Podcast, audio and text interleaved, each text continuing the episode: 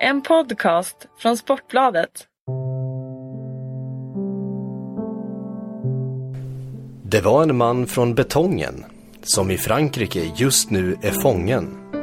Men kan ett Milan på jakt locka med treårskontrakt eller blir nästa den sista säsongen? In the supermarket, you have eggs class 1, class 2, class 3. And some are more expensive than others, and some give you better omelets. That's the wrong information. Wrong, wrong, wrong information. I didn't say that. That's the wrong information. Do you think I'm an idiot? Wrong, wrong, wrong information.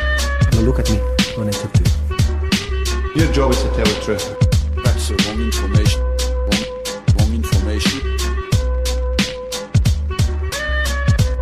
I'm to have you twisting everything I say. Twist, twist, twisting everything I say. So make that clear. Där har vi det. Ni fick en limerick om Zlatan som inledning på den här podcasten. Mitt namn är Patrik Syk. Mitt emot mig sitter eh, Hässelby-gangstern i badtofflor, nämligen Kristoffer KK Karlsson. Välkommen tillbaka till podden. Tack så mycket, kul att vara här. Känns, du är ju Hässelby-gangstern i badtoff, badtofflor och svarta strumpor idag. Ja, men eh, under sommaren så går jag uteslutande i badtofflor eh, av policy. Så eh, här dyker jag upp, rullar jag in i mina badtofflor utan problem. Så är det. Eh, inledde ju med en, en eh, Hasse och Tage-esk strof om eh, Zlatan Ibrahimovic. Mm. Ryktas ju mycket om Milan. Eh, enligt Gazzetto dello Sport så erbjuder ju de honom 9 miljoner euro per säsong netto. Över två säsonger alltså, totalt 18 miljoner euro netto. Eh, eller 6 miljoner per säsong över tre säsonger. Alltså det är samma, samma peng. Eh, två eller tre år. Eh, snackas ju om att Zlatan diskuterar det här eh, ganska flitigt med sin agent och med PSGs ägare just nu. Vad tror du om här, de här uppgifterna? Ja, jag, är, eh, jag står fast i min uppfattning om att eh, Zlatan inte kommer att återvända till Italien eh, den här sommaren. Jag eh, står fast vid att kontraktet som han har i PSG som gör honom till en av världens absolut bäst betalda spelare är alldeles för lukrativt att vandra ifrån. Även om eh, han skulle få ett längre kontrakt i Italien. Han tjänar motsvarande ungefär då 12 miljoner euro netto. Ja, det är, det, de uppgifterna går isär. Vissa hävdar att han tjänar upp mot 14 eh, miljoner euro. Så han är ju liksom, han är topp tre i världen, bäst betalda. Och det är ju också, eh, det är en ganska bra statusgrej att ha också. Så kontraktet med PSG, att lämna det tycker jag, eh, det verkar korkat. Speciellt med tanke på att när kontraktet löper ut till nästa sommar då. Så är han bossman. Eh, en av världens mest kända fotbollsspelare som bossman. Där kan han inkassera en sån pass enorm eh, sign-on bonus. Att eh, de här pengarna som, som man försöker måla upp som ganska stora i Milan ändå. Vilket det ju är, han skulle väl bli bäst betald Ja, i, i Italien. Visst skulle han det. Men i, liksom, i eh, jämförelse med den sign-on bonusen och det sista kontraktet han har eh, med PSG så, så, så ser det inte särskilt stort ut längre. Visst det är stort för Milan, med Milans mått mätt men eh, i, i det stora Det är hela stort så är, med nästan alla, alla klubbar i världens mått mätt. det är Eh, det.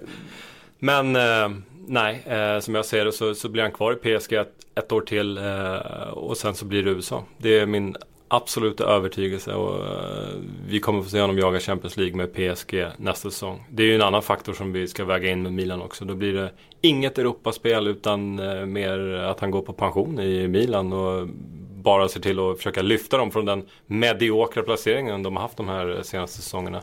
Så eh, inget Champions League, pengarna inte särskilt bra och då skulle han göra det bara för att få ett kontrakt då som är längre än ett år. Eh, som, som, som uppgifterna pekar på här två eller tre år ytterligare. Men det är liksom, Zlatan behöver inte kriga för att få kontrakt någonstans. Det, det kommer han få även när hans kontrakt löper ut med PSG, tro mig. Så eh, nej, jag, jag har svårt att, svårt att se att han skulle hamna i Italien i sommar.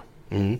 Ehm, vi ska säga det att ehm, våra kollegor Patrik Sjögren, Fredrik Jönsson och Erik Niva just nu befinner sig eh, kanske i ett plan på väg ner till Tjeckien, kanske är de redan Jag tror där. att de har landat faktiskt. Jag såg eh, Jönsson la upp en bild här när han sitter och äter på någon flott tjeckisk eh, restaurang. eh, Säkert svinbilligt och har det bra. Så nej, Jönsson är nere vet jag i alla fall. Jag tror att Sjögren också. Stekar-Jönsson. Ja, absolut. Vi fick ju in en lista här, det var vi hade ju en tävling när, när Sportbladet fyllde 15.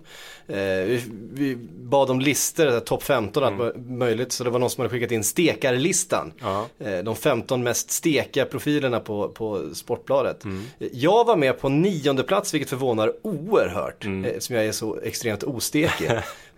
Men Fre- att Fredrik Jönsson toppade den listan före stjärnor som eh, Linus Norberg till exempel. Är, det var väldigt glädjande. Så Ja. han är ju steka Jönsson för alltid nu. Ja, han har stort eh, stöd eh, bland läsarna och eh, mycket, mycket görs av den bild han använder på Twitter där han ser ut som en, en Hollywoodskådis helt enkelt. Jag var ju själv eh, 15 på den listan. Ja, du var vilket, det? eh, vilket var en skymf tyckte jag. jag var, Du är inte heller speciellt botten, stekig. botten. Jag, det hade lika gärna kunnat vara utan den placeringen kände jag spontant. eh, nej, supermissnöjd med att vara sist på listan. Ja, så är det. Eh, vi kommer, ska jag säga, vi kommer få lite rapporter ifrån eh, U21 rakt in i Silly Season-podden. Eh, vi hinner nog inte få något eh, just till det här avsnittet nästa vecka. Eh, kanske så lägger vi ut eh, något extra avsnitt också. Eh, något ljudklipp eh, här och där som dyker upp i podden. Ni får hålla utkik helt enkelt. Eh, dra tummen neråt i den där uppdateringsrörelsen som man har blivit bekväm i. Ja, det får vi tjata på att de får fixa. Absolut. Eh, I Tjeckien befinner sig med all sannolikhet också John Guidetti. Mm. John Guidetti ja. Ja, så är det. Arvtagaren. Den, den, Ja. grö, den absolut grövsta jinxen som någonsin har genomförts i svensk fotbollshistoria är ju jätteflaggan nere på Stureplan. När det står arvtagaren och så en bild på John Guidetti. Ja, Cirka två veckor efter att den hängdes upp så käkade John en dålig Just kyckling. just det. Det är, det är den i särklass grövsta jinxen Mm. av en fotbollskarriär. Ehm, nu verkar det som att karman kanske ändå eh, har vänt. Säger man så att karman har vänt? Jag vet inte. Udinese ska i alla fall ha visat eh, rejält intresse för John Guidetti. Mm. Ehm, vad tror du om, eh, det är Di Marzio som skriver. Mm. Eh, Kan det vara en lämplig klubbadress för John efter det ganska fiaskoartade till slut, även om han gjorde rätt bra i början, utflykten till Celtic. Han kom ju inte riktigt överens med tränaren där. Till att börja med får man ju bocka för Dimarcio. Skriver han att Udinese är intresserade så är jag övertygad om att det finns ett visst intresse från Udinese. Och det är klart det ska vägas in tillsammans med alla de klubbar som faktiskt eh, liksom står på listan eh, som intressenter hittills. Det är ju Gud vet hur många Norwich, Watford eh, och vi har eh, Feyenoord har ju dragits ur men vi har haft Lissabon, vi har haft Marseille, vi har haft Lyon. Eh, Trabzonspor var väl nu Trabzonspor. eh, Och gud vad tråkigt det hade varit med Turkiet. Galatasaray eh, och är också nämnt som intressant. Eh, men jag gillar eh, till viss del Udinese-spåret. Om vi backar bandet ett år när vi satt i eh, Sillerstudion där på deadline day och Guidetti precis hade skrivit på för Celtic. Då diskuterade vi huruvida det var bra eller inte. Jag var fast besluten om att det var dåligt. Jag hade hellre sagt att, sett att han tog Fiorentina som var intresserade på Just den det. tiden. Eh, det började ju bra i Celtic men så här med facit i hand så blev ju inte Celtic särskilt bra. Och det, det man hör på honom nu i efterhand också är ju liksom så här Eh, han säger det själv att mål i skotska ligan betyder inte så mycket. Det var precis det jag var inne på i fjol. Liksom. Du måste göra så pass mycket i Skottland för att övertyga någon om att du är något att ha. Eh, Och ska man vara riktigt ärlig så är det väl egentligen inte kanske de sportsliga prestationerna som har varit det största problemet för John eh, under det här året utan det faktumet att han så öppet har deklarerat att han inte är intresserad av att stanna Mm. har ju cementerat honom på bänken. Ja, det är ju fel eh, kultur. Han har, att- han har, han har varit lite, os, lite så ostrategisk i sina uttalanden. Eh, Mm. Kom ihåg Stoke-lånet när han eh, gnällde i media om att han var ouppskattad och Mark Hughes svarade med att eh, skicka ner honom i, i reservlaget stort sett. Mm. Ja, han har ju den attityden och det är en attityd som, eh, som man kan komma undan med till viss del i Premier League. Eh, man kan komma undan med den till viss del i Spanien, Italien.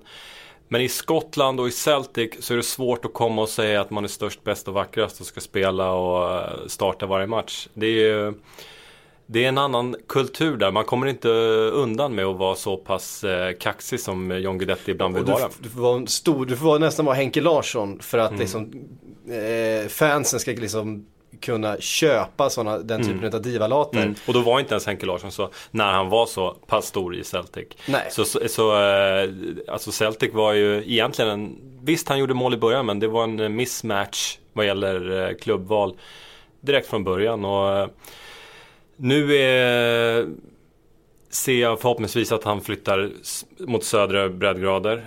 Även om Udinese kanske inte är den italienska klubb jag hade liksom valt på rak arm i och med att Alltså de har ju Vi har ju ägarfamiljen där som även äger eh, Watford och Granada eh, Engelska Watford och spanska Granada. Och där är ju faktiskt faktum att eh, Watford i och med att de kliver upp i eh, Premier League eh, nästan kliver upp högst i rangordningen på de här, eh, på de här, bland de här tre klubbarna. Det har ju tidigare varit så att Udinese har varit eh, moderklubben då och eh, de andra två klubbarna har varit feeder clubs. Jag har ju sett på Watford och Granada hur många lånespelare de har tagit emot från Udinese. Men nu är ju frågan om inte det skiftar och att eh, Watford blir huvudklubben här och Udinese och Granada blir någon slags feederklubb. Och då vet jag inte om tajmingen är så pass bra med, med Udinese. Eh, då, är det, liksom- då är, ser jag ju nästan hellre att han går till Watford som han också kopplats ihop med. Eh, eller eh, Norwich för den delen. Så Nej, det blir spännande att se vad som händer med Gudetti och eh, han gör ju rätt i att eh, utvänta U21-EM här eh, för eh, och eventuellt eh, göra ett par mål.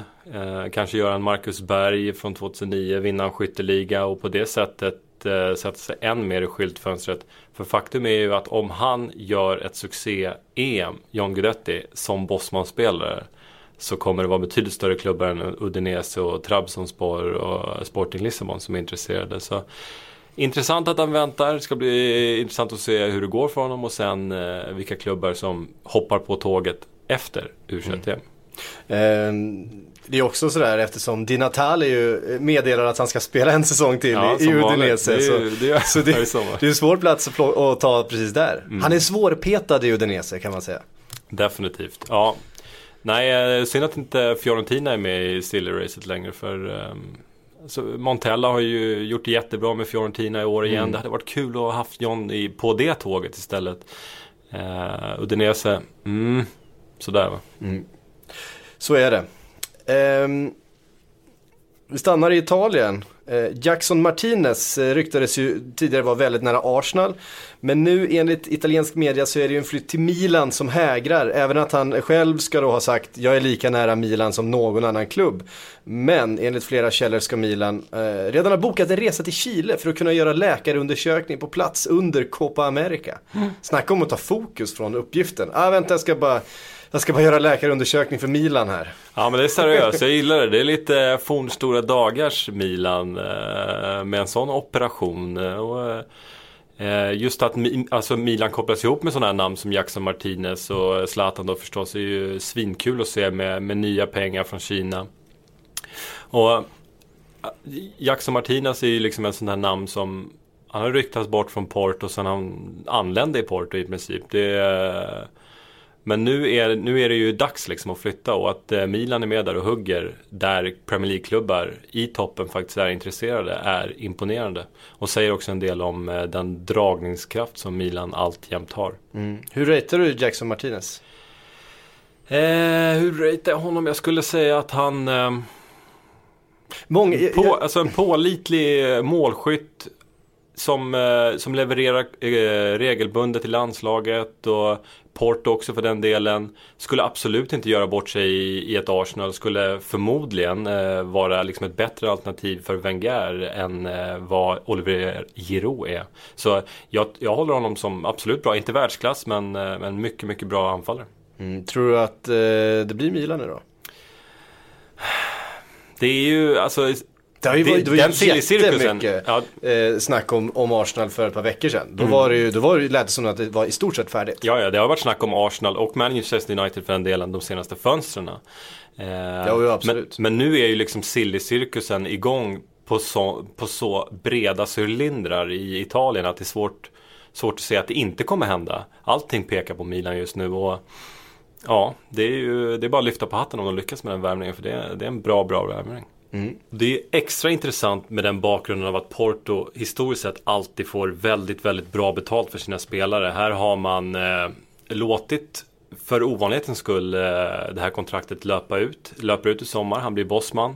Och eh, man får inte en krona för, för anfallaren. Men sett till hur många mål han har bidragit under de här säsongerna där en förlängning kanske har varit aktuellt. Så är ju frågan om de inte gjorde rätt när de nekat eh, klubbar som Arsenal eh, de senaste fönstren. Så, eh, jätte, jättesnyggt eh, av Milan att vara på och locka, locka honom när han kan välja så pass många olika klubbar som Bosman nu. Eh, vi ska komma ihåg det att Milan har ju ingen Champions League att locka med eh, Nej. kommande säsong heller. Något som brukar väga ganska tungt. Eh, Champions League. Juventus gjorde ju det väldigt bra. Eh, alla förväntar sig att det där fantastiska mittfältet nu kommer splittras upp på ett sätt eller annat. Eh, Manchester City som inte har några större ekonomiska bekymmer, så kan vi väl eh, säga. Eh, förväntas lägga ett bud på 80 miljoner enligt Gazettan. 80 miljoner euro, alltså motsvarande ungefär då, vad blir det, 75 miljoner pund, 70? Ja, 72 där någonstans va? Något sånt. Eh, har ju redan fått ett bud på 30 miljoner eh, pund tillbakavisat av Liverpool. Förväntas komma med ett bud på 40 miljoner pund senare i veckan. Det innebär någonstans runt 110-115 miljoner pund. Vi är bara i, ja vi är i mitten på juni. Det blir en dyr sommar för Manchester City här. Ja, det blir det verkligen. Eh, och jag gillar eh, hur... Efter att ha legat ganska lågt i några, några fönster. Ja, det har de verkligen gjort. De De- har ju inte handlat speciellt mycket sen eh, de där galna transferfönstren för en, ett par, tre år sedan. Exakt, de eh, körde all in där ett tag och sen så eh, har de helt enkelt släppt på gasen och, och, och tagit det lugnt de senaste fönstren. Tagit det lite för lugnt med tanke på hur truppen ser ut idag, ålderstigen. Och nu när Platini har eh, lossat på FFP-reglerna så, eh, så ser de sin chans att verkligen gasa. Det är ju det är inte bara Pogba, det är även Kevin De Bruyne också från, eh, från Wolfsburg. Så, de kommer spendera över en miljard i sommar och eh, Ja, bara, bara St- Sterling Pogba, Pogba tillsammans lär ju gå loss på över en miljard. ja, alltså vi kommer, eh, vill det sig väl så att säga för City så, så har de spela, spenderat upp mot 2 miljarder i, i sommar med tanke på prislappen på Pogba lär bli upp mot miljarden. Det, är, lär, det lär vara vad Juventus kommer kräva. Juventus som är en ot- otroligt bra sits efter alla framgångar, inte bara inhemskt utan även i Europa med Champions League-finalen. Sitter i en så pass eh, stadig ekonomisk båt nu att man, eh, man, man behöver inte sälja Pogba. Man kan ha kvar Pogba om man vill. Eh, Och ska man sälja honom då kan man kräva precis vad man vill. Vilket är miljarden. Ehm, och City är ju inte den enda klubben som är intresserad av Paul Pogba heller. Nej, Det är ju skillnaden eh, just Raheem Sterling eftersom jag tror att Manchester City är den enda klubben som faktiskt är intresserad eh, av att köpa honom. Och det, det är ju med tanke på deras eh, homegrown problem. Alltså man måste köpa, man måste köpa engelskt, den här, eh, eh, brittiskt i alla fall, eh, den här, eh, det här fönstret. Och, och det finns inte så många som, som fit the profile. Eh, sen om Raheem Sterling är en startspelare i City eller inte, det, det är väl tveksamt. Men, eh, men man är ju helt enkelt tvingade. Ja, det är ett annat hänseende där City har eh, misslyckats grovt, grovt faktiskt med, med truppen. För nu släpper man John Guidetti. Eh, man släpper Mika Richards. Man släpper eh, Milner. Milner. Boyata tror jag också. Och helt plötsligt så står man med tre, tre stycken homegrown-spelare och då har man, eh, då har man grova problem eh, med ligans hårda regler. Eh, det ser man ju bara på att man ger Richard Wright, tredje målvakten 37 år gammal, ett nytt kontrakt eh, nu. Inte spelat en sekund för klubben men inkasserar ändå ett härligt, härligt, härligt kontrakt hos City igen den här sommaren. Eh, så desperata är de och eh, så pass desperata att de kommer betala ett överpris för Sterling. Vilket jag ser som, eller om jag vore Liverpool-supporter ser som oerhört positivt för eh, Liverpool får bra betalt för Sterling av City. Och jag tycker att man gör rätt i att sälja med tanke på hur det har sett ut och eh, att jag personligen eh, inte ser Raheem Sterling som den superstjärna som, som många vill se honom som. Sen ska man ju komma ihåg att, att eh, Alltså Liverpool sägs sägs ju värdera Sterling till 50 miljoner pund. Vilket är ju ett helt vansinnigt överpris Ja. eh, förstås. Men å andra sidan ska man ju komma ihåg att 20% av det kommer gå till QPR. Och Liverpool kommer själva få betala ett saftigt överpris för att kunna ersätta Sterling. Eh, det finns inte så många spelare tillgängliga som faktiskt är tillgängliga för Liverpool. Det finns ganska gott om spelare, hävdar jag, som är minst lika bra som Raheem Sterling som går att köpa i världen. Det finns eh, ett antal brassar, det finns liksom spanjorer eh, som, som har precis de där eh, egenskaperna. Det finns ganska många till och med. Men för Liverpool att få loss dem, som inte kan locka med Champions League, eh, som inte kan locka med den högsta lönerna, så får man betala ett rejält överpris i övergångssumma eh, och sign-on och sådana här saker. Ja, eh, det ser man Så ju. då behöver man också ta ett överpris för spelarna man, man eh, säljer och som ska ersättas. Ja, eh, Liverpool har ju det problemet att eh, lite grann att de ser sig själva fortfarande som en eh, europeisk storklubb. När man i själva verket inte är det längre. Eh, och det avspeglar ju sig på prislappar och allt annat. Men försäljningen av Raheem Sterling är, blir en bra affär för Liverpool. Eh, och värvningen av James Milner är alldeles fantastisk tycker jag. Eh, sen har vi ju Danny Ings och Bogdan som är lite mer där Liverpool kommer ligga liksom. Det är, där, det är de sortens värvningar man, man kan få loss när man inte spelar i Champions League. Eh, men jag är mer nyfiken på liksom vad, vad Danny Ings kan hitta på i Liverpool än jag, än jag var på Mario Balotelli. Liksom. Det, det, Ings kittlar mer för mig än vad Balotelli gjorde när han kom till klubben. Sen kan man ju säga vad man vill om Bogdan. Alltså, man har i alla fall värvat en andra målvakt. Sen är det lite synd att inte Minolet får den konkurrens som han ha- hade kunnat få om man värvade en Iker Casillas till exempel. Det är ju det är ingen målvakt som kommer att, eh, att ta över första spaden från Minolet. Eh, En uppgradering på Brad Jones. Ja. det kan man definitivt säga. Brad Jones, eh, herregud, jag har... Han är rent ut sagt dålig. jag har nog aldrig sett en sämre målvakt i den engelska högsta ligan än Brad Jones. Nej, jag tror, eh, jag tror inte heller det. Om jag ska vara riktigt ärlig. Ehm, såg så jävla nervös ut när han, när han fick spela i vintras. Ja men Bogdan också liksom kommer gratis precis som Milner så Mm. eh, liksom Visst man kan bli lite besviken över att det inte är några internationella superstars men det är Bosman-spelare som anländer och det är tidigt i transferfönstret. Eh, så jag hade inte blivit alltför förtvivlad om jag var Liverpool-supporter. Det är långt kvar av transferfönstret och Liverpool är den klubb som nästan varit mest aktiv bland de engelska hittills. Så är det. Ehm, och ett rykte som eh, vi inte har pratat så mycket om eh, här i podden men som är ganska spännande det är det här Kovacic eh, ryktet, alltså från, från Inter. Därför att eh, eh, i brittisk media så har det stått nästan ingenting. Man har hänvisat då till, till italiensk media och till, till andra som har liksom gång på gång kopplat ihop Kovacic med, med, eh, eh, med Liverpool. Men eh, klubbarna säger själva att nej, det finns ingenting bu- inget bud lagt, ingenting. Men i kroatisk media, där har man gått ut med, eh, ja det är redan klart. Övergångssumman ska vara 22,6 miljoner euro med en add-on på ytterligare 2 miljoner. Eh, Alltså hur kan det bli så här? Alltså ligger det någonting i de här, den här kroatiska tidningen, eh, jag ska se vad fan den hette som det kommer ifrån. Sportske, är det det? Nej, Jutarni, Jutarni. Jutarnji. Ja, just det. precis. Ja, alltså, det är klart det kan ligga någonting i det. Eh, Men vi har hur- sett att hur- vissa hur, kan, hur, kan italienska... man, hur kan man dundra ut en, en fastställd övergång? Så, den, är, den är ju väldigt, det är inte så att ja men de har lagt, de har lagt 20. De har, det har kostat 22,6 med 2 miljoner add-on. Ja, alltså eh, det är ju alltid knivigt med sådana här eh, med lokala eh, silly historia på det sättet. Eh, Balkanpress är liksom notoriskt ganska vilt, svingar ganska vilt. Eh, men samtidigt så kan liksom eh, de kan ha superingångar hos eh, familj och släkt och annat. Eh, och jag har sett att det, det finns italienska medier som också hakar på att klubbarna ska vara överens. Eh, även om det liksom är helt tyst i princip i engelsk press. Eh, svårbedömt och jag älskar när eh, liksom, de här eh, liksom hemlandet engagerar sig i en, eh, i en silly historia sådär det är ju samma sak när, liksom, när vi i svensk press kan bjuda på sånt liksom som, som går lite grann under radarn när vi har en, någon svensk eh, spelare som ska byta klubb. Mm.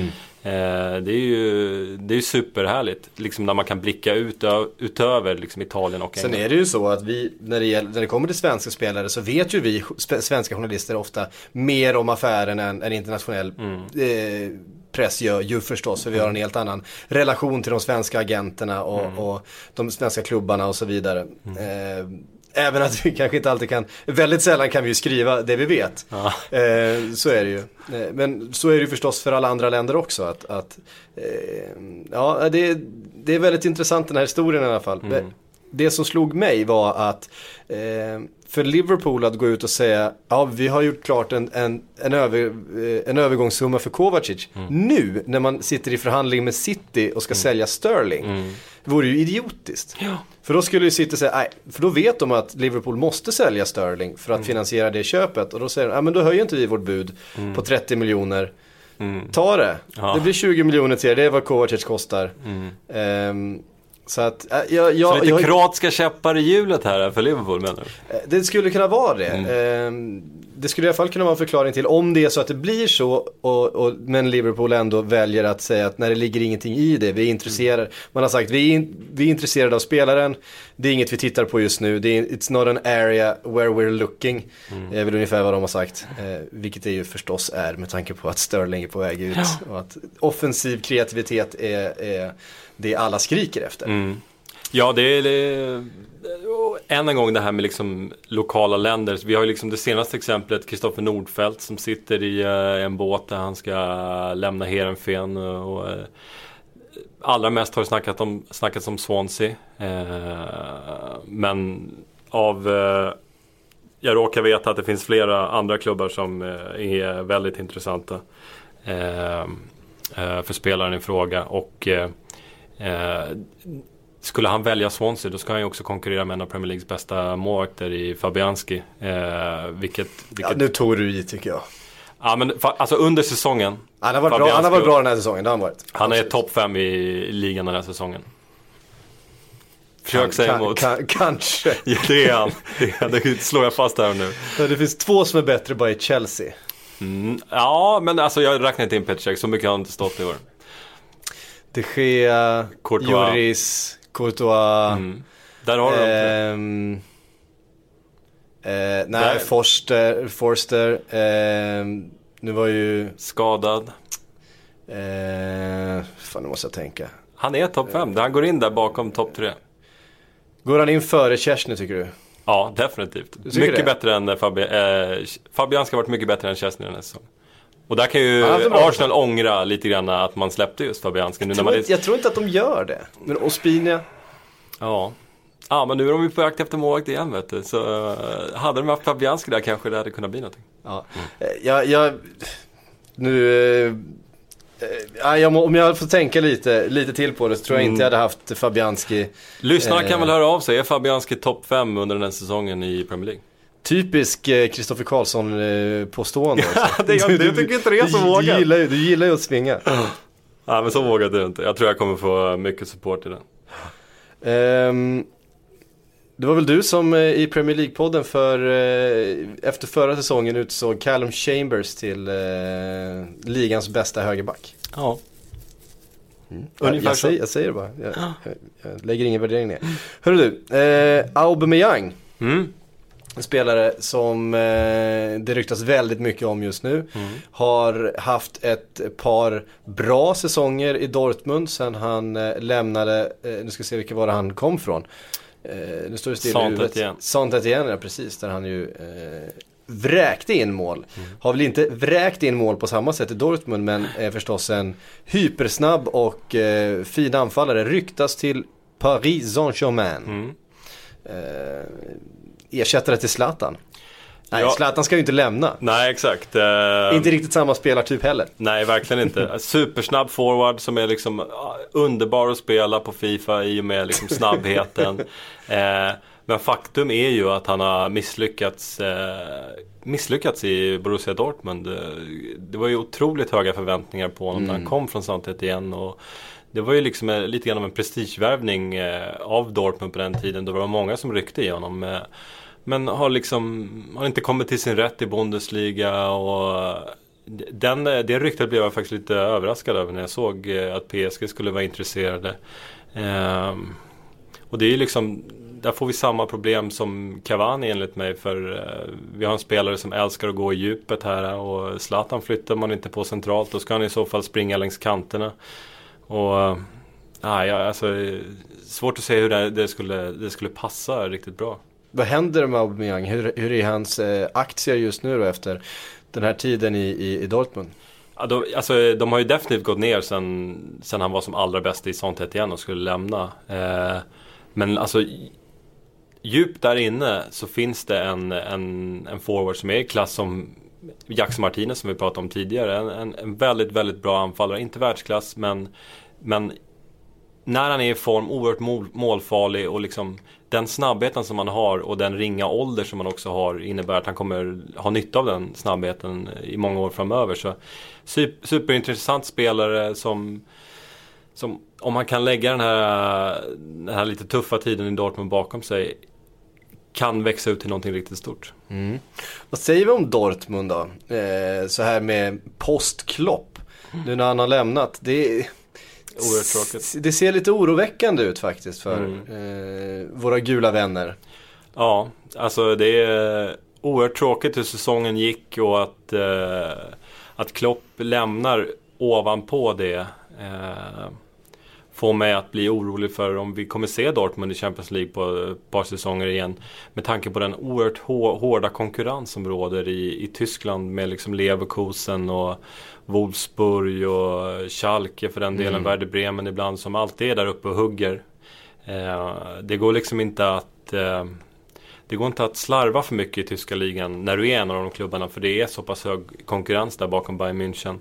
Så eh, lite orolig blir man ju. Sen har ju liksom Dortmund har ju haft, haft det tacksamt på det sättet att spelare ofta ofta, inte alltid, har varit lojala mot klubben. Även om inte lönerna är de bästa som har stannat.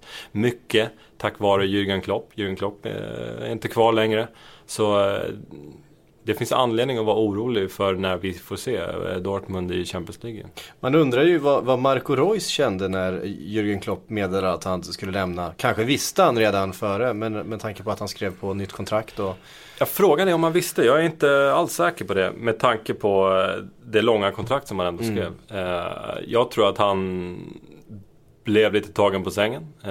Och att han inte är alltför glad över, över det beslutet. Och det ska ju vara utan, utan klausuler den här gången, mm. sägs det. Sen är ju han tillräckligt bra för att en klubb som eh, Manchester City till exempel skulle sleva upp eh, ordentligt. Men sen har vi Absolut. ju eh, liksom den, den Bundesliga-spelaren. Sen har vi Gündogan som eh, mm. är på väg ut. Mm. Absolut. Har ju, har ju mattats lite i ryktena där. Det pratades ju väldigt mycket om både Bayern München och eh, Real Madrid. Eh, inte kommit lika mycket senaste, senaste veckan får vi väl säga Nej, han kring Gündogan. Kan väl också tyda på att det kanske är något på gång. Ja, men han, samtidigt så har han ju lite orimligt höga lönekrav. Han, är ju, han känner ju att det är dags att casha in nu. Eh, efter en tid i Dortmund med lite lägre lön så vill han ha ordentligt. Vilket har ju fått både Bayern München och Barcelona att dra sig ur. Så ha, där behövs nog lite självinsikt. Eh, för där har han gått miste om två fina chanser. Speciellt i Barcelona tror jag att eh, Gündogan hade haft bra med chans att liksom, eh, prestera och få speltid. Så lite mer självinsikt på Gündogan. Eh, och sen måste jag också nämna De Bruyne igen som liksom lämnade Chelsea apropå Bundesliga och kom tillbaka till Wolfsburg och eh, varit liksom Bundesligas kanske bästa spelare den här säsongen. Eh, vilket framstår som helt otroligt med tanke på hur lite förtroende han fick från eh, José Mourinho. Sen är det ju lika otroligt att eh, han skulle vara på väg tillbaka till eh, Premier League, vilket engelska uppgifter säger att han är, till Manchester City. Eh, man kan ju tycka att han borde ha fått lite avsmak från Premier League med tanke på hur det gick i Chelsea. Eh, men samtidigt så är det ju liksom en mer liksom inte lika hänsynslös tränare i Manuel Pellegrini i Manchester City kanske skulle kunna liksom replikera den form han haft i Bundesliga den här säsongen. För när han spelar som han har gjort i år, Kevin De Bruyne, så är han ju liksom uppe där bland världens bästa mittfältare. Absolut. Absolut. Ehm, någon som eh, Manchester United ska hoppas eh, bli eller vara en av världens bästa är Firmino. Mm. Det har ju pratats ganska länge ehm, om denna brasse. Eh, och fler och fler rykten gör gällande att en överenskommelse på runt 150 miljoner kronor ska vara på plats. Mm. Eh, även Felipe Andersson Mm. ryktas det om när det handlar om United. Då är det väl eh, drygt dubbla summan, 30 miljoner pund. Den där härligt runda siffran som det spekuleras kring. Ja. Eh, jämnt och bra ska det vara Mm. i, i spekulationstrådarna. Mm. Eh, vem ratear du högst då? Firmino eller eh, Filippa Andersson? Filippa Andersson har ju haft en kanonsäsong. Ja, det är ganska enkelt eh, val egentligen. Filippa Andersson, liksom en nyckelspelare i eh, det Lazio som, som, som gått så otroligt bra den här säsongen. Och jag tyckte det var så otroligt kul att se honom på bänken när, eh, när de säkrade den där Champions League-platsen i sista omgången mot Napoli. Hur han liksom tårögd eh, njuter av, av den liksom bedriften, den otroliga bedriften som det faktiskt är att, eh, av Lazio den här säsongen att slå sig in i Champions League trots liksom svårigheterna man hade på slutet. Eh, och resa sig på det sättet, speciellt i sista matchen där mot Napoli. Eh, ja, precis som Lazio i helhet så har han haft liksom en alldeles fantastisk säsong och det är inte orimligt att eh, större klubbar kollar på honom. Eh, samtidigt, liksom så mycket som det betydde för honom att säkra den där Champions League-platsen. Eh, så hade det ju varit kul att se honom spela i Champions League också med Lazio. Eh, men det är klart att när eh, Manchester United och Louis van Gaal kommer med, med de riktigt stora miljonerna så är det, är det svårt att tacka nej. Mm. Samtidigt så ehm, eh, kommer ju eh, rykten gällande Firmino då. Eh, att det eh, i stort sett ska vara klart. Hans agent har i alla fall meddelat att eh, det är klart med en flytt till Premier League. Sen har jag inte avslöjat vilken klubb det är men allt pekar ju på att det är Manchester United. Spelar ju på i stort sett samma position som Filippa Andersson. Eh, kan det bli så, kan, kan det, om man har gjort klart med Firmino, plockar man in Filippa Andersson också då? De är ju Eh, lite, li, alltså, ja. ungefär lika gamla. Eh, Filippa Andersson är väl något år yngre. Mm. Eh, men Firmino liksom också en hyperintressant spelare. Har flera bra säsonger i Hoffenheim. Ja, och ung också ändå. Eh, Ja. Sina unga 20 liksom. Så, eh, det är ju, Fa- Van Gaal har ju redan meddelat att det kommer bli stora förändringar i Uniteds trupp den här sommaren. Och, eh, sen är det väl lite överambitiöst att ta båda två, kan tyckas. Ja, men det är det man, det är det man känner att Mm. det, det, det ryktas om båda två. Agenten säger att det är klart för Firmino då undrar man ju, Mm. kan det verkligen bli Filippa Andersson också? Ja, nej det, det har jag ju i och för sig lite svårt att se. Eh, Och Firmino är, även om jag själv, om jag hade varit United-supporter så hade jag ju helst sett eh, Filippa Andersson. Men Firmino är hyperintressant, liksom påminner eh, liksom i potentialen om Memphis Depay, ganska lik värvning i, i det hänseendet. Eh, ung spelare som, som kan ta, ta flera, flera kliv i, i eh, United och som man tror väldigt mycket på i Brasilien. Liksom redan en, eh, en brasiliansk landslagsman och spelar Copan nu eh, borta i Chile. Så det hade också varit en kanonvärvning. Jag tycker eh, United, det, alltså de namn som kopplas ihop med klubben den här sommaren är betydligt mer liksom vettiga, mer eh, logiska än, än vad de var förra sommaren. Ehm, helt klart, det där har vi varit inne på eh, många gånger. Det där med att ha en sommar och bygga lag när tränaren är med från början. Alltså två somrar i rad har Manchester United haft en tränare som har kommit in och inte fått de bästa förutsättningarna. Eh, Vi såg ju att David Moyes, han kunde inte riktigt hantera uppgiften. Nej. Det absolut bästa exemplet är ju stranden i Australien där när han, när han tänker att han kan ta Manchester United ut på en jogg eh, under träningslägret och de blir helt överhopade med fans och, som ska skriva autografer och de får hela, ja de får den förmiddagen förstörd helt enkelt. Ja. För det kunde han göra med Everton. Eh, Det var inte lika många som kände igen, Nej. vem ska vi ta? Seamus Coleman. Seamus Coleman som det är som känner igen Wayne Rooney. Nej. Nej. Så är det ju. Och, och, och mm, det, vart ju ganska tydligt att han inte riktigt var förberedd på uppgiften. Ehm, det är ju inget snack att eh, under förra sommaren att de fick väldigt lite tid på sig och, och fick spendera väldigt stora pengar på osäkra kort. Eh, så är det ju. Det ska bli intressant att se Manchester United i början på nästa säsong. Det kommer inte halta lika mycket som det gjorde i början på den här. Det kan jag nästan lova. Nej, kan man få in... Eh, Van Gaal är ju en, är ju en sån skicklig tränare också. Och en, en lagbyggare så att... Eh, sen, har, sen ska man ju liksom...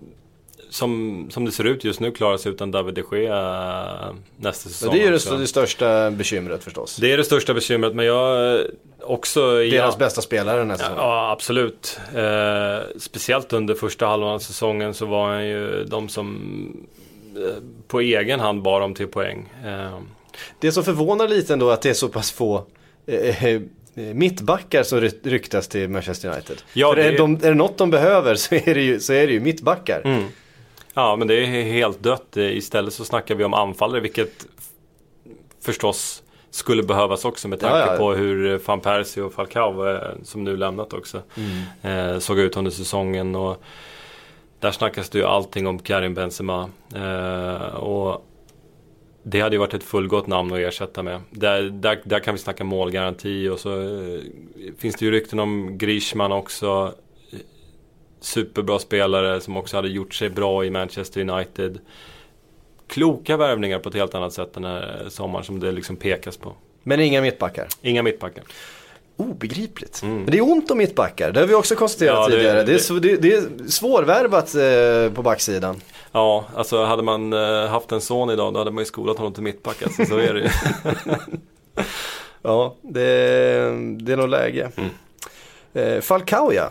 Överens med Chelsea sägs det. Ja, det är ju en fascinerande soppa i det hänseendet att eh, det för mig framstår som Jorge Mendes ligger bakom, eh, bakom det här. De, de delar samma agent, José Mourinho och Radamel Falcao.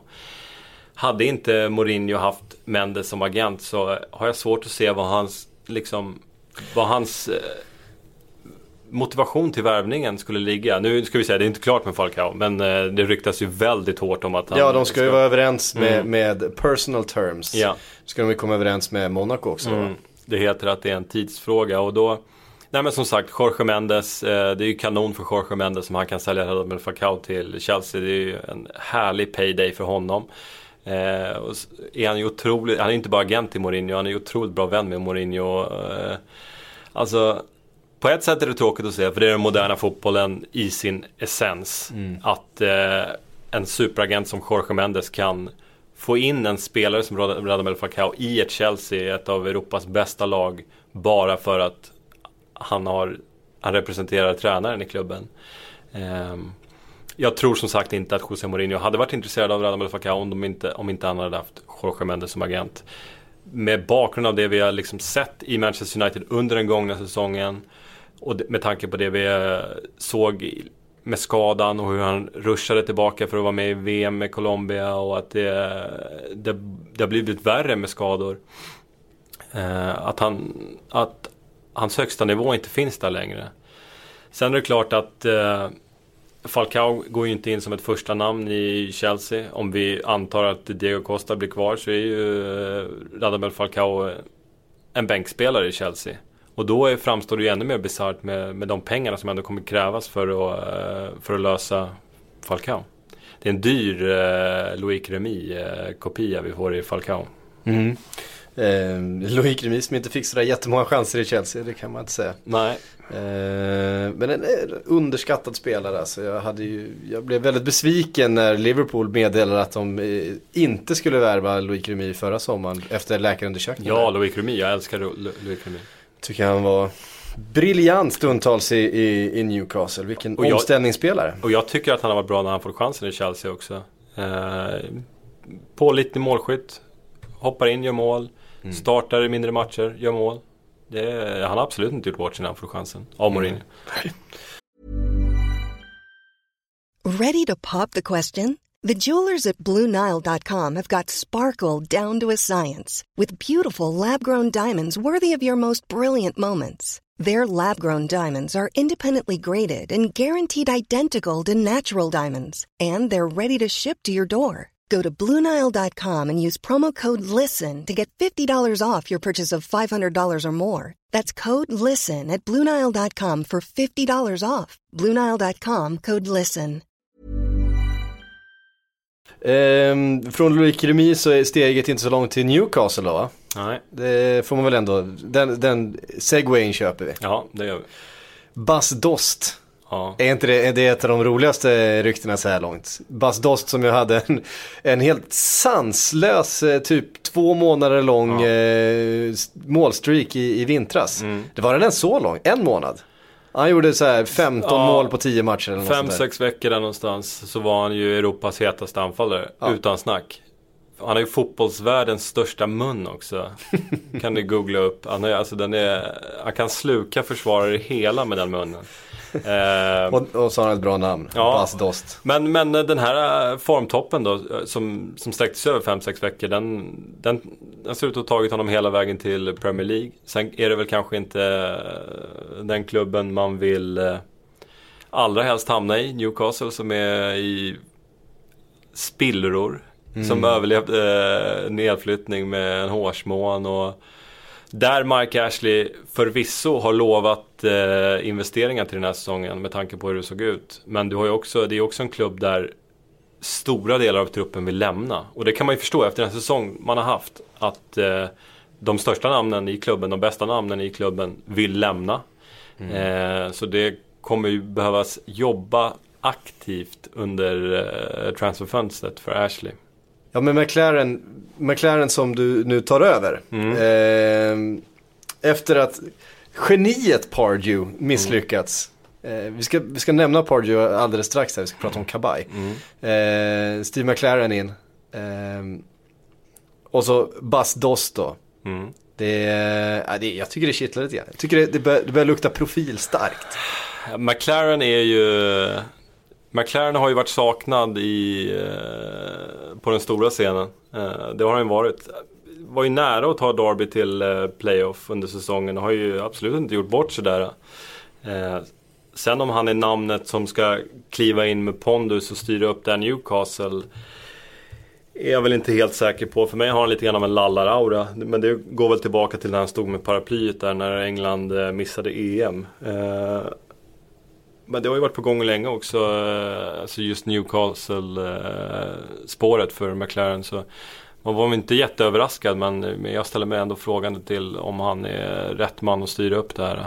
Eh, samtidigt så är det ju liksom en, en tränare som tar klivet upp en division och då är det klart han han passar Ashley i det att han kommer vara tacksam för chansen och eh, kommer liksom gå ägarens linje precis eh, eh, precis som Ashley vill. Och eh, det är behagligt för Ashley helt enkelt. Ja, det, det är det ju förvisso. Det sägs att han sneglar mot Andy Carroll också. Stackars Carroll, fasen vad han har haft det jobbigt med skador. Jag tycker synd om honom. Ja, det är riktigt tråkigt. Ehm, och det är klart att kan man, kan man få tillbaka en Andy Carroll, kan man få honom i speldugligt skick. Så är det nästan den bästa värvningen du kan göra till Newcastle. Jag Till menar, Newcastle ja. Mm. Det är liksom, det är ju sonens återkomst på något sätt efter, efter den där fantastiska säsongen som tog honom till, till Liverpool och sen allt, alla problem han har haft sen dess. Eh, för att, man ska, det ty, fortfarande tycker jag en, en väldigt, på det han gör är det inte många som slår honom på fingrarna. Nej, han var enastående under den där säsongen i Newcastle. Det var verkligen ett nöje att se honom. Det gick inte att stoppa honom. Det gick inte att vinna en nickduell mot honom. Och om man skulle kunna få en liten glimt av det igen då skulle man ju nästan kunna dö lycklig. Alltså. Vilket lag var han gjorde det där fantastiska målet eh, mot i, i ligan nu när han, eh, mot slutet? Han plockade ner och, och dribblade två gubbar och, och, och lobbade in den i bortre. Den här säsongen, Ja. var inte det Leicester? Var det mot Leicester? Jag minns inte. Fantastiskt mål i alla fall. Det var ett av, ett av säsongens snyggaste mål gjorde han.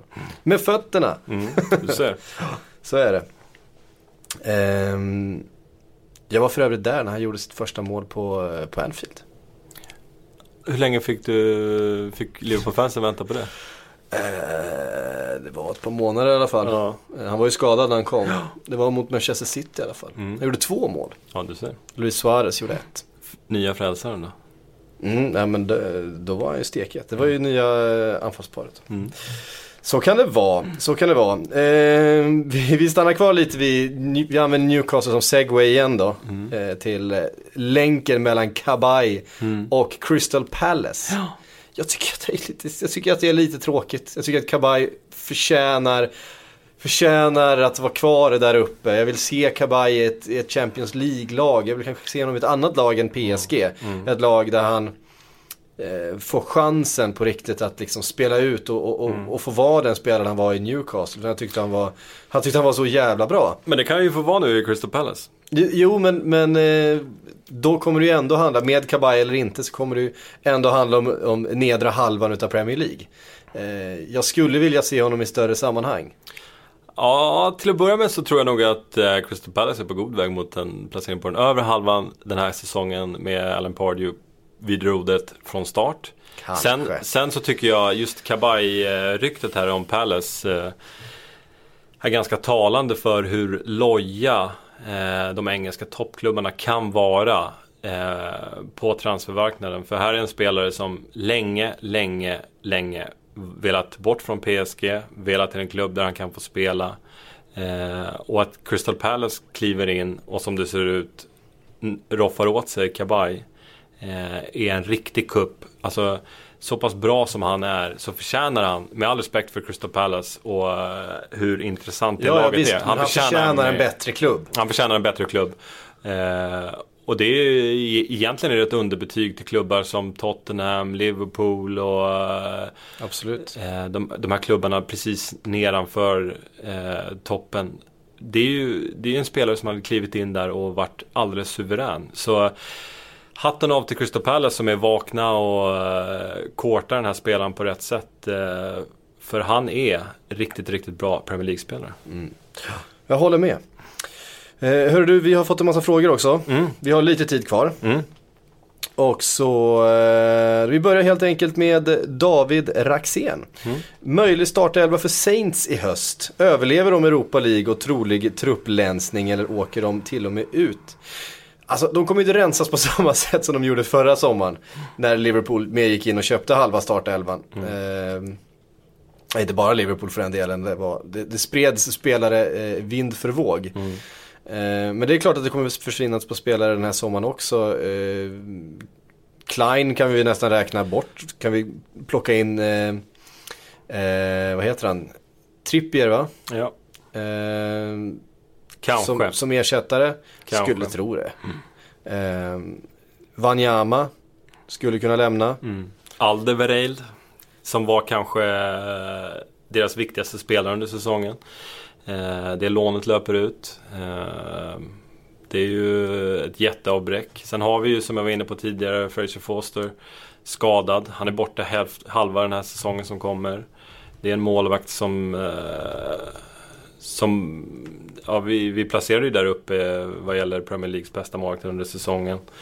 Och så har man ju släppt Artur Buric också. Eh, Även om Artur Buric kan göra sina tabbar så, så var han en bra backup till mm. Fraser Foster. Så målvaktspositionen är ett jättefrågetecken. Eh, Ja, från, att, från att ha gått liksom eh, att vara kanske ett av de mest stabila lagen Mm. på målvaktssidan så, så finns det stora frågetecken helt plötsligt. Och sen eh, liksom förutom Klein så har vi ju Schneiderlin också som, Ja. som vill bort igen såklart. Eh, Så det är också en klubb som, som kommer behöva kämpa i sommar. eh, Mané har det också pratats om. Mm. Gjorde en jättefin säsong. Mm. Så ja, det blir, det blir tufft för Southampton men samtidigt så, så fick de ju helt rätt i sin utnämning av Ronald Koeman. Och, eh, är det någon man, man litar på i ett sånt här läge så är det ju han. När han kom till klubben i, i fjol så var det ju liksom superkris vad gäller eh, trupp och eh, bemanning i, i truppen. Så Ja. det, Det man har i är ju fall... ofta refererat till den där Instagram-bilden med den tomma träningsplanen. Ja, Eh, så är det. Eh, Faloni, f, eh, f, nu ska vi se så jag säger rätt här.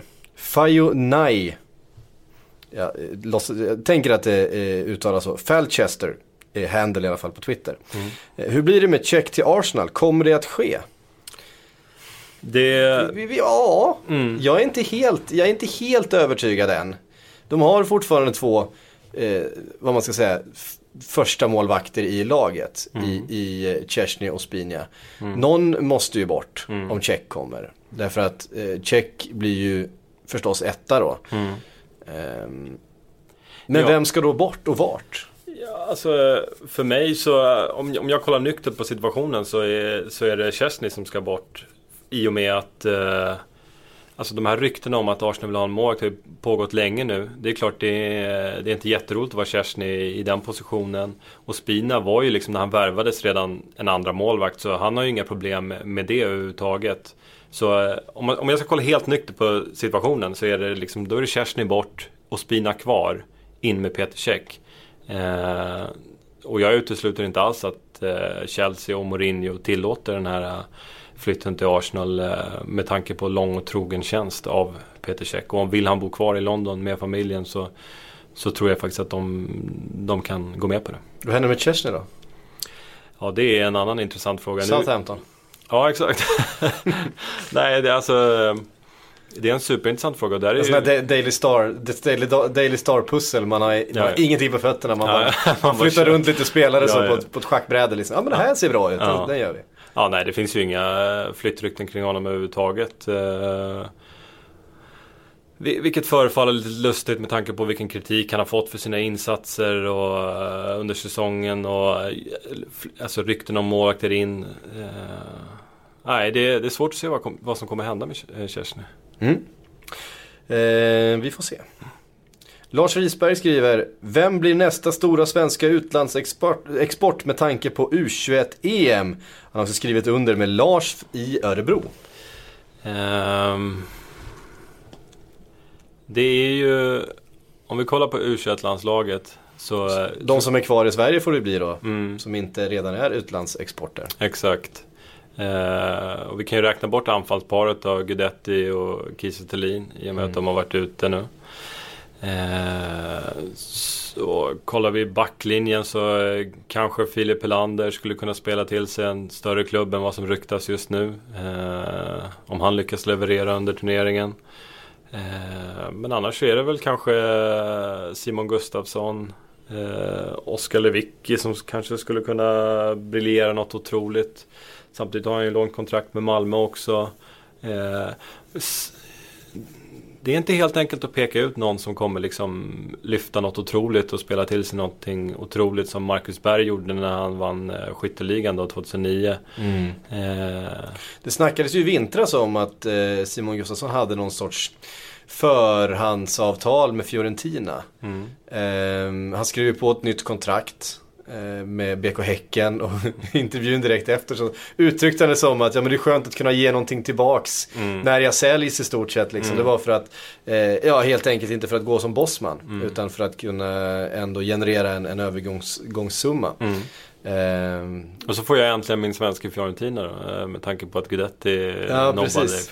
Eh, Det var det, vad det pratades om i vintras. Den länken har jag överhuvudtaget inte läst någonting om eh, den här Nej, sommaren. men Fiorentina passar ju honom i det hänseendet att han, han är ju stor Fiorentina-supporter också. Så det hade ju varit... eh, det kanske, det kanske är därifrån som ryktet kommer. Det Ja. kanske är från honom själv. Ja, Han har spridit det. Japp. Nej men eh, enskilda spelare sådär i truppen. Eh, nej, det, alltså det är svårt att peka på någon så här solklar kandidat eh, som, som kommer spela sig till någon flytt i toppen av eh, Bundesliga eller eh, Premier League eller liga sådär. Det är det faktiskt. Ja. Eh, nej, det är ju ingen som riktigt sticker ut sådär. Vi har ingen ödegård i Sverige. Nej det har vi inte. Tyvärr, får vi säga. Falkenberg. Han hade med en fråga förra veckan också tror jag. Oj, Falkenberg. Är det deras officiella konto? Nej, jag tror inte det. Han han bara kallar sig Falkenberg. Kanske, ni, kanske inte en fråga just idag utan mer eh, att så ett frö inför kommande poddar. Snacka lite allsvenskan och superettan. Det kommer vi göra. Vi ska inte göra det idag. Eh, för vi ska, vi ska bjuda in eh, de som Månsson. kan till exempel Oskar Månsson som har mycket bättre koll på detta som, som eh, har de här eh, agenterna i sin, i sin filofax. ja. Så vi kommer återkomma med mycket mer eh, Allsvenskan eh, ett avsnitt om inte allt för länge. Emil Grönlund skriver, vilken värvning blir årets mest oväntade? Ett spelare som plötsligt blir tillgänglig likt Özil, Di Maria och Sanchez. Alltså, om vi kan spekulera fram den så blir den ju inte speciellt oväntad. Nej, det är sant. Uh, huff. Vad skulle det vara? Alltså, Ro- Ronaldo till Manchester City vore rätt oväntad.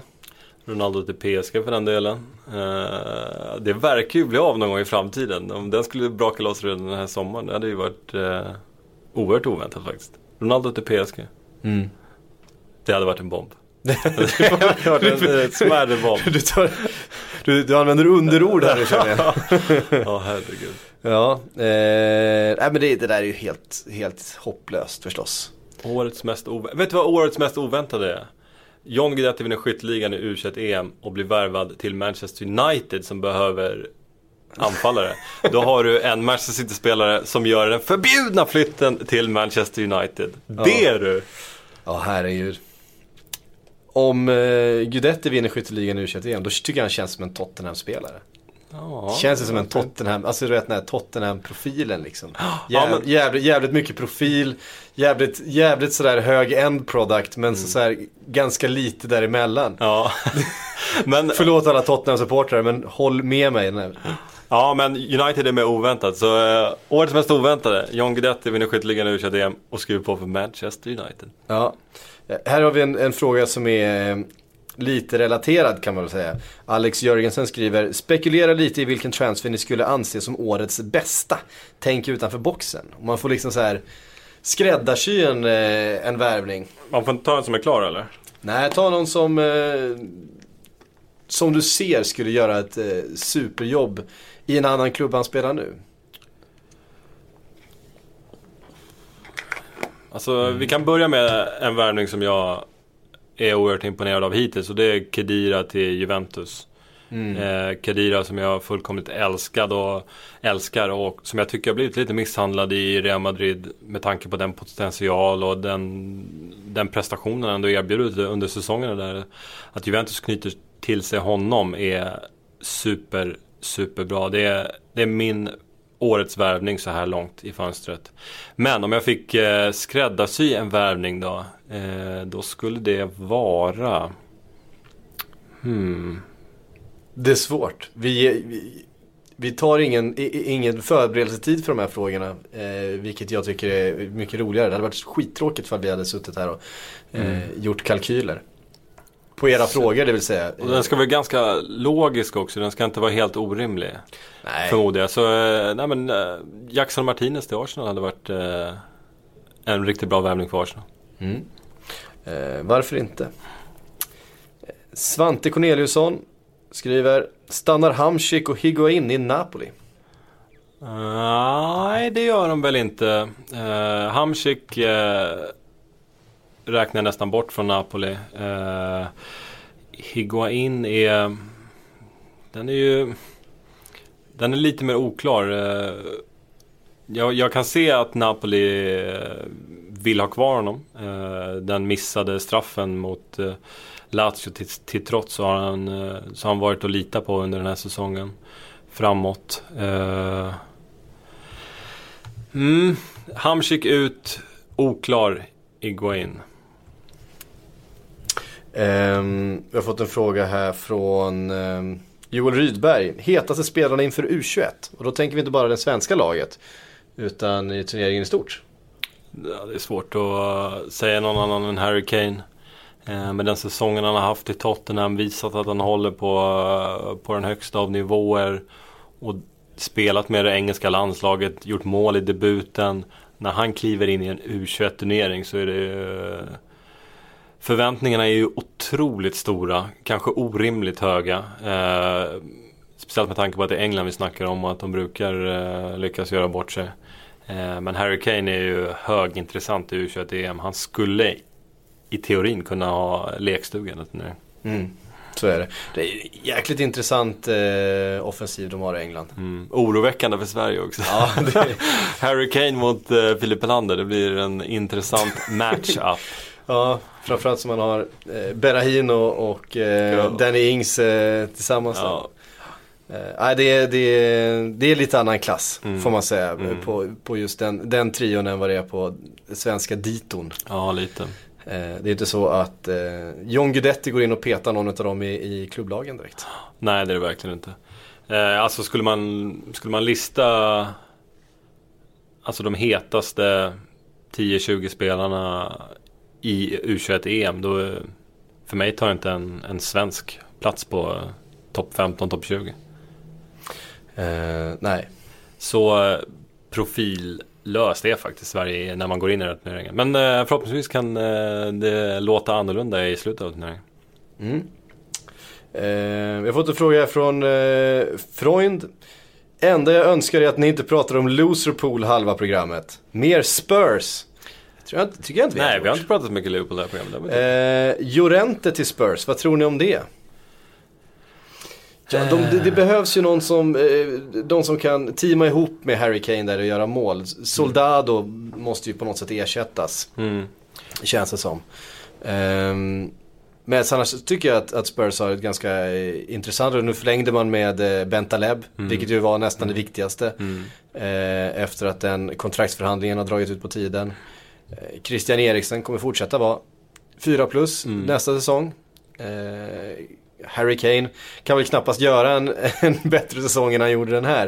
Eh, förhoppningen måste väl vara att han eh, som ung spelare kan eh, på något sätt behålla den här nivån i så hög utsträckning som möjligt. Eh, alltså spelare som är där runt 21-22 har ju en tendens att dippa lite emellanåt, har ofta en en bra riktig säsong och sen så, så kommer på något sätt verkligheten i, i, i kapp efter eh, genombrottet. Jag tycker dock att eh, just Harry Kane ser så pass mogen ut och så, så pass komplett ut att eh, det kommer nog levereras eh, nästa säsong också. Eh, annars finns det ju ett, ett mittfält där som innehåller ganska mycket spelare som säkert är på väg ut. Allt från eh, Chadli och eh, ja vilka har vi? Alltså apropå Juventus ska man också ha i åtanke att eh, i Juventus så spelar han ju lite grann eh, andra fiol åt eh, Alvaro Morata. Men Real Madrid har ju faktiskt en återköpsklausul på Morata som går att aktivera nästa sommar, sommaren 2016. Och eh, om Morata försvinner då, då blir ju eh, Jurente eh, av en helt annan vikt för Juventus. Jag vet inte hur eh, sugna de är på att, på att sälja Jurente. Hörrni, det var allt vi hade att erbjuda den här måndag eftermiddagen. Eh, tack Kristoffer för att du kom hit. Tack Tack, för att att, tack för att ni har lyssnat. Vi är tillbaks om en vecka igen. Eh, och som sagt, håll öron och ögon öppna. Det kan komma lite specialrapporter nerifrån U21-EM. Eh, för där lär det vara trångt bland agenterna. Eller vad tror du? Oh ja, det, ska kommer bli vara- superspännande att höra vad de har att säga därifrån. Ja, vi har ju våra skjutjärn där nere. Vi ska tjata på dem också, de ska leverera sillebomber på sillebomber. Ja, verkligen. Vi hörs om en vecka igen. Ha det så fint. Hej. Think I worked for 16 years here in England and I deserve a bit more credit than wrong information.